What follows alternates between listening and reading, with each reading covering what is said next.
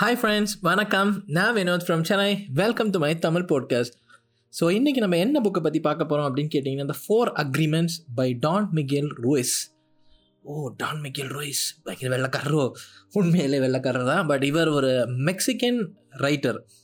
அதுக்கப்புறம் இவரை பற்றி சொல்லணும் அப்படின்னா, இவர் வந்து ஒரு டோல்டெக் வம்சாவளியே சார்ந்தவர். டோல்டெக் அப்படின்னு கேட்டிங்கன்னா, நம்ம வந்து முன்னாடி இந்த அமெரிக்காவிலலாம் வந்து ரெட் இண்டியன்ஸ் அப்படிமா, இவங்க வந்து ஸ்பிரிச்சுவலாக இந்த மாதிரி எப்படி சொல்கிறது, இந்த ஆவிக்கூட்ட பேசுவாங்க, இந்த மாதிரியெல்லாம் செய்கள்லாம் செய்வாங்க. ஸோ அதே மாதிரி தான் டோல்டெக்ஸும் இருந்திருக்காங்க, பட் மெக்சிகோ ரீஜியனில் இருந்திருக்காங்க. இந்த புக் எதை பற்றி பேஸ் பண்ணது அப்படின்னு கேட்டிங்கன்னா, Toltec belief of freedom from self limiting beliefs அப்படிங்கிறாங்க. செல்ஃப் லிமிட்டிங் பிலீவ்ஸ்னால் நம்மளால் அது பண்ண முடியாதோ, இப்படி பண்ண முடியாது, இதெல்லாம் செல்ஃப் லிமிட்டிங் பிலீவ்ஸ். இதெல்லாம் உடச்சி, இந்த செயின் எல்லாத்தையும் உடச்சி ஃப்ரீடமாக நீ வெளியே வரணும் அப்படின்றது தான் இந்த புக்கு வந்து சொல்லுது. ஸோ இந்த ஃபோர் அக்ரிமெண்ட்ஸ் இந்த புக்கை பொறுத்த வரைக்கும் சொல்லணும்னா ஹைலி இன்ஃப்ளூயன்ஷியல் புக். எழுதப்பட்ட வருஷம் பார்த்தீங்கன்னா 1997. ஆனால் எப்போ பிரபலம் அடைஞ்சதுன்னு கேட்டிங்கன்னா, ஓப்ரா வின்ஃப்ரீன்றவங்க வந்து one of the leading woman பர்சனாலிட்டியில் இவங்க வந்து இந்த புக்கை வந்து என்டோர்ஸ் பண்ணாங்க 2001. அதுக்கப்புறம் திரும்ப 2013 என்டோர்ஸ் பண்ணியிருக்காங்க இந்த புக். அதுக்கப்புறம் சொல்லவே தேவையில்லை, அப்படியே சேல் மேலே சேலுங்க, சான்ஸே இல்லை. இந்த புக்கு கிட்டத்தட்ட 46 லாங்குவேஜில் டிரான்ஸ்லேட் பண்ணப்பட்டிருக்கு. 8.2 மில்லியன் காப்பீஸ் வேர்ல்டு ஃபுல்லாக வந்திருக்கு. அதுக்கப்புறம் நியூயார்க் டைம்ஸில் பெஸ்ட் செல்லர் லிஸ்ட்லேயும் வந்திருக்கு. ஸோ இன்ட்ரெஸ்டிங்காக இருக்கும் போல் இருக்குல்ல புக்கு. உண்மையில இன்ட்ரெஸ்டிங்காக தான் ஃப்ரெண்ட்ஸ் இருக்கும். சரி, இந்த புக்கை பற்றி பார்க்குறதுக்கு முன்னாடி ஒரு சின்ன ஆட் எதை பற்றி அப்படின்னு கேட்டிங்க அப்படின்னா, ஒன் ஆஃப் த வேர்ல்ட்ஸ்லேயே ஹையஸ்ட் எஜுகேஷ்னல் பிளாட்ஃபார்ம், அதாவது ஸ்கில் ஷேர் அப்படின்றத பற்றி தான் நம்ம பார்க்க போகிறோம். ஸ்கில் ஷேரில் வந்து நீங்கள் என்னென்னோ படிக்கலாங்க. எனக்கு தெரிஞ்சு ஸ்கில் ஷேர் இது வரைக்கும் நான் வந்து, அதாவது இந்த மைக்ரோசாஃப்ட் எக்ஸல் இதை பற்றி இல்லாமல் வீடியோ எடிட்டிங், அதுக்கப்புறம் வந்து ஆடியோ எடிட்டிங், எப்படி போட்காஸ்ட் பண்ணணும், அதுக்கப்புறம் எப்படி வரையணும், எப்படி கார்ட்டூன் இது பண்ணுறது, கிராஃபிக் டிசைனிங், இது எல்லாமே நானே சுயமாக கற்றுக்கிட்ட ஒரு பெரிய பிளாட்ஃபார்ம் தான் ஸ்கில் ஷேர்ன்றது. உங்களுக்கு இந்த மாதிரி ஏதாவது கற்றுக்கணும் அப்படின்னா, ஜஸ்ட் ஒரு நாளைக்கு இமேஜின் பண்ணி பாருங்களேன், ஒரு 20 மினிட்ஸ் டெய்லி படிக்கிறீங்க அப்படின்னா ஒரு வருஷத்துக்கு எவ்வளோ மினிட்ஸ் நீங்கள் வந்து இது பண்ணியிருப்பீங்க இல்லையா? எப்படி சொல்கிறதுன்னு கேட்டால் எனக்கு தெரியல, பட் அவ்வளோ இன்ட்ரெஸ்டிங்காக இருக்கும் அந்த ஸ்கில் ஷேர் பிளாட்ஃபார்ம். ஃப்ரீயாக இருக்கும்போது தயவு செஞ்சு ட்ரை பண்ணி பாருங்கள். ஸோ என்னால் தர முடிஞ்சது என்னென்னா, இந்த பாட்காஸ்ட்டோட டிஸ்கிரிப்ஷனில் நீங்கள் செக் பண்ணி பார்த்தீங்கன்னா 1 மந்த்துக்கு Skillshare course completely free, அதாவது ப்ரீமியம் மெம்பர்ஷிப் லிங்க்கை நான் விட்டுட்டு போகிறேன். அதில் போய் கிளிக் பண்ணி பாருங்கள். என்னோடய லிங்க் மூலிமா போனீங்க அப்படின்னா எனக்கு ஒரு சின்ன கமிஷனும் கிடைக்கும். இன்கேஸ் உங்களால் லிங்க் கிளிக் பண்ண முடியல அப்படின்னா, இன்ஸ்டாகிராமில் போய் வினோத் கேஜின்னு சர்ச் பண்ணி பாருங்கள். என்னோடய இன்ஸ்டாகிராம் ஹேண்டில் vinod_digital creatorன்னு இருக்கும். என்னோடய ப்ரொஃபைலில் செக் பண்ணி பார்த்தீங்க அப்படின்னா கூட உங்களுக்கு இந்த ஸ்கில் ஷேரோட 1 மந்த் லிங்க் கிடைக்கும். ஸோ தயவு செஞ்சு டைம் வேஸ்ட் பண்ணாமல் இந்த மாதிரி படம் மேலே படம், வீடியோ கேம்லாம் விளையாடாமல் கொஞ்சம் உங்களோட செல்ஃப் டெவலப்மெண்ட்டுக்கு யூஸ் பண்ணி பாருங்கள். சரி, இப்போ புஸ்தகம்குள்ளே போவோம். இந்த புக்கில் ஒன் ஆஃப் த முக்கியமான கான்செப்ட் என்ன சொல்கிறாருன்னா, outside world domesticates you in a negative way அப்படிங்கிறாரு. இவர் டான் மிகேல் ரூயிஸ் என்ன சொல்கிறாரு, நம்மளோட பிக்கஸ்ட் பயங்கள் நம்ம வந்து இறக்குறது கிடையாதுங்க, பட் நம்மளாக இருக்கிறதாங்க பிக்கஸ்ட் ஃபியர் அப்படிங்கிறாரு. எப்பா சரியான லைனில். சரி, டொமஸ்டிகேஷனை பொறுத்த வரைக்கும் இவர் என்ன சொல்கிறாரு, நம்ம வீட்டில் பார்த்துருப்போம், யாராவது நாய் வளர்க்குறீங்க அப்படின்னா நாயை வந்து ஏய் tiger stand up, tiger sit down, tiger roll, இப்படியெல்லாம் சொல்லி இந்த நாய் அதை பண்ணிச்சு அப்படின்னா நம்ம வந்து அப்படியே ஒரு பிஸ்கெட் பேக்கெட் அப்படியே அது கொடுப்போம், அதை அப்படியே வாலாட்டிட்டு அப்படியே பிஸ்கெட் சாப்பிடும். ஸோ இதே இல்லை டைகர் ரோல் அப்படின்னா அப்படின்னு நாய் பண்ணிச்சு அப்படின்னா அட்டி பெல்ட் வச்சு அடிக்கிறது நாயை. ஸோ இதை பற்றி பேசணும் அப்படின்னா வந்து ரிவார்டு அண்ட் பனிஷ்மெண்ட் தியரி தாங்க மேட்டர்ல. ஸோ நாய்க்கு மாத்திரம் அது பொருந்தாதுங்க, நம்மளோட லைஃப்லையும் சின்ன வயசில் இதே டொமஸ்டிகேஷன் ஃபேக்டர் நமக்கு நடந்திருக்கு. நம்மளோட அப்பா அம்மா இந்த விஷயத்தில் நம்ம அப்பா அம்மாலாம் தப்பு சொல்ல முடியாது, அவங்களோட அப்பா அம்மா என்ன சொல்லி கொடுத்தாங்களோ அதுதான் அவங்க பண்ணியிருப்பாங்க இல்லையா? ஸோ கண்ணா நீ நல்ல பையனாக இருந்த, இன்றைக்கி ஹோம்ஒர்க்லாம் முடிச்சுட்டேன் அப்படின்னா சாயந்தரம் உனக்கு டைரி மில்க் சாக்லேட் வாங்கித்தரேன். அம்மா எனக்கு டைரி மில்க் வேணும் அப்படின்னு சொல்லி நீங்கள் அந்த ஹோம் ஒர்க்கை முடிச்சிருக்கலாம். அப்படி ஹோம் ஒர்க்கை முடிக்காமல் விளையாடிக்கிட்டு இருந்தீங்கன்னா அடி விழுந்திருக்கும். ஸோ உங்களோட லைஃப்பில் வந்து இந்த ரிவார்டு அண்ட் பனிஷ்மெண்ட் தியரி நல்லா இன்கிரெயின் ஆகிருந்திருக்கும் இல்லையா? ஸோ நீ நல்லவனாக இருக்கணும் அப்படின்னா ரிவார்டு, நீ கெட்டவனாக இருந்த அப்படின்னா அடி. பட் ரேதர் தேன் இந்த ஆக்ஷன், அதாவது இந்த ரிவார்டுக்காக மட்டுமே நல்லவனாக இருக்கிறத விட்டுட்டு உண்மையிலேயே நல்லவனாக இருந்திருந்தா லைஃப் நல்லா இருந்திருக்கும் இல்லையா? ஸோ இதுதான் வந்து இந்த டொமஸ்டிகேஷன் ஃபேக்டர் அப்படின்றது வந்து இவர் சொல்கிறாரு. இப்போ இந்த செயின் வந்து பார்த்திங்க அப்படின்னா ரொம்ப சின்ன வயசுலேருந்தே ஒவ்வொரு மனுஷனுக்கும் வந்து இது வந்து அப்படியே அவங்கள கட்டி போட்டுருந்தோம்.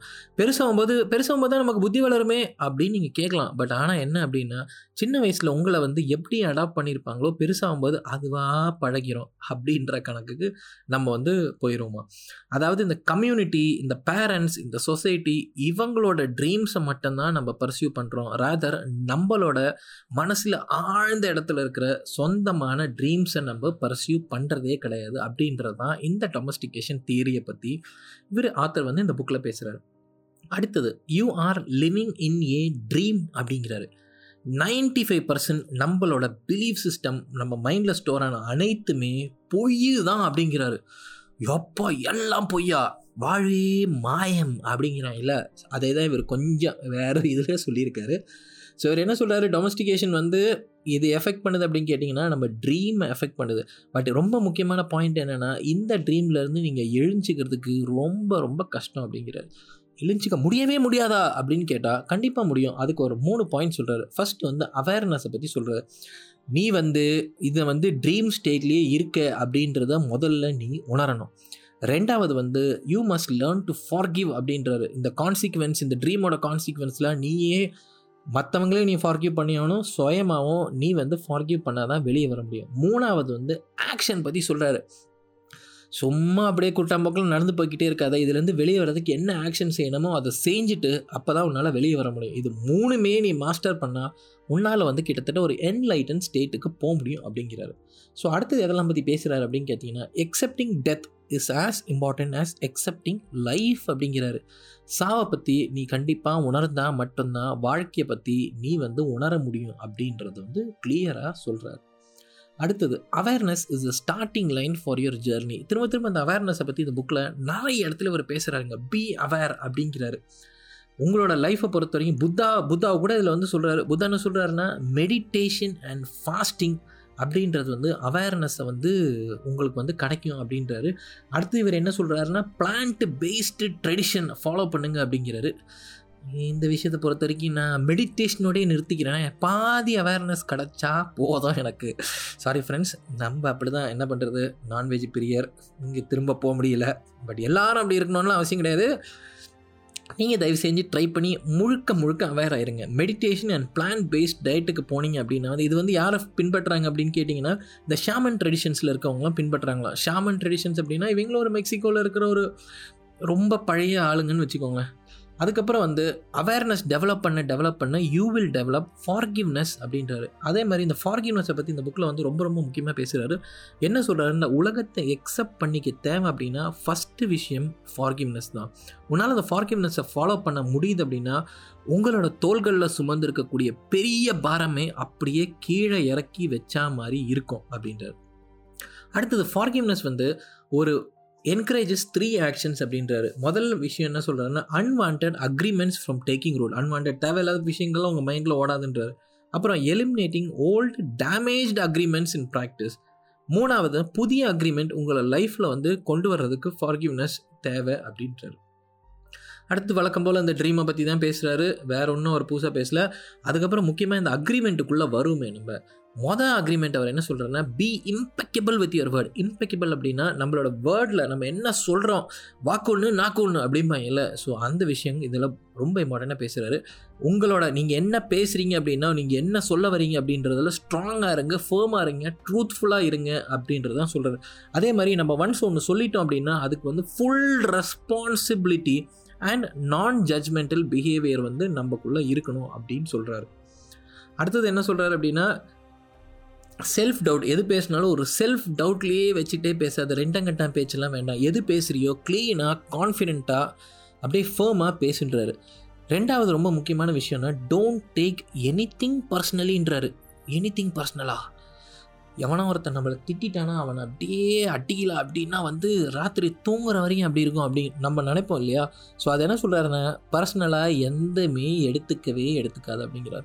யாரோ உங்களை கமெண்ட் பண்ணுறாங்க அப்படின்னா, comments are a reflection of commentators reality, not your own reality அப்படிங்கிறார். அருமை இல்லையா. ஸோ இந்த டோன்ட் டேக் திங்ஸ் பர்சனலியை நம்ம எடுத்துக்க ஆரம்பிக்குமா நம்ம வந்து லெஸ் ரியாக்டிவ் அண்ட் லெஸ் டிட்டாச்சாயிரோன்றாரு. பரவாயில்ல, சூப்பர். பர்சனலாக எடுத்துக்க ஆரம்பிக்கலன்னா நமக்குள்ளே இருக்கிற கோபம், ஜெலசி, என்வி இது எல்லாமே அப்படியே பறந்து போயிடும். ஆமாம், இதை நீங்கள் ப்ராக்டிக்கலாக பார்த்தீங்கன்னா இது ஒரு உண்மையான விஷயந்தான் இல்லையா?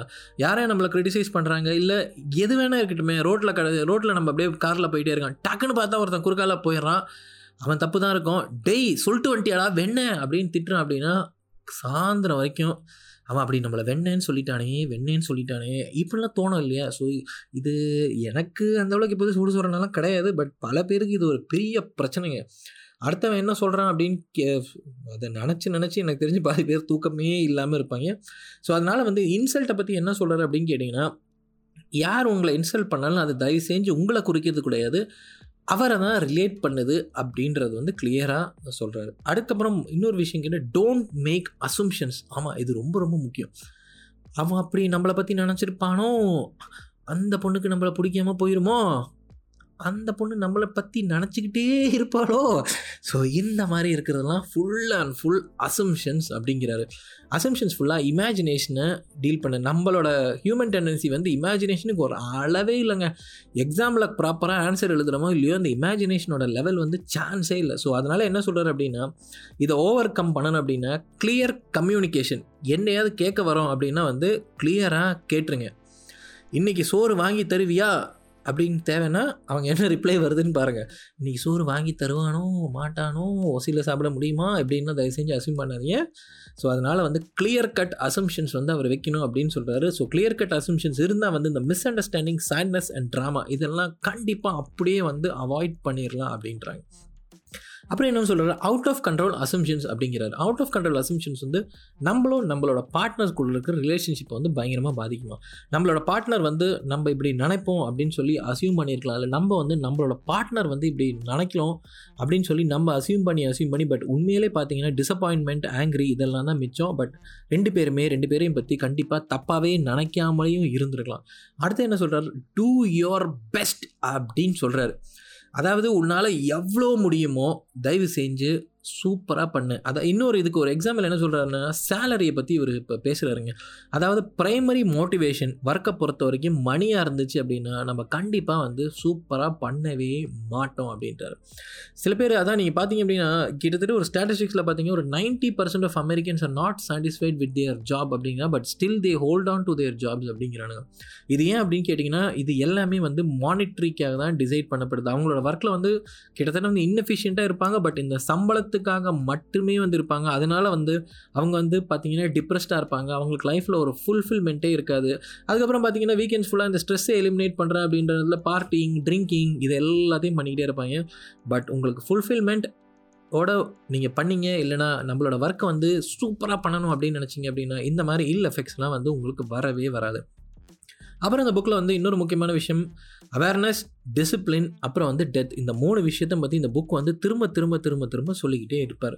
ஸோ இந்த புக்கு நீங்கள் என்ஜாய் பண்ணியிருப்பீங்கன்னு நினைக்கிறேன். முடிஞ்ச டைம் கிடச்சிது அப்படின்னா தயவு செஞ்சு இந்த 4 agreements by Don Miguel Ruiz படித்து பாருங்கள்.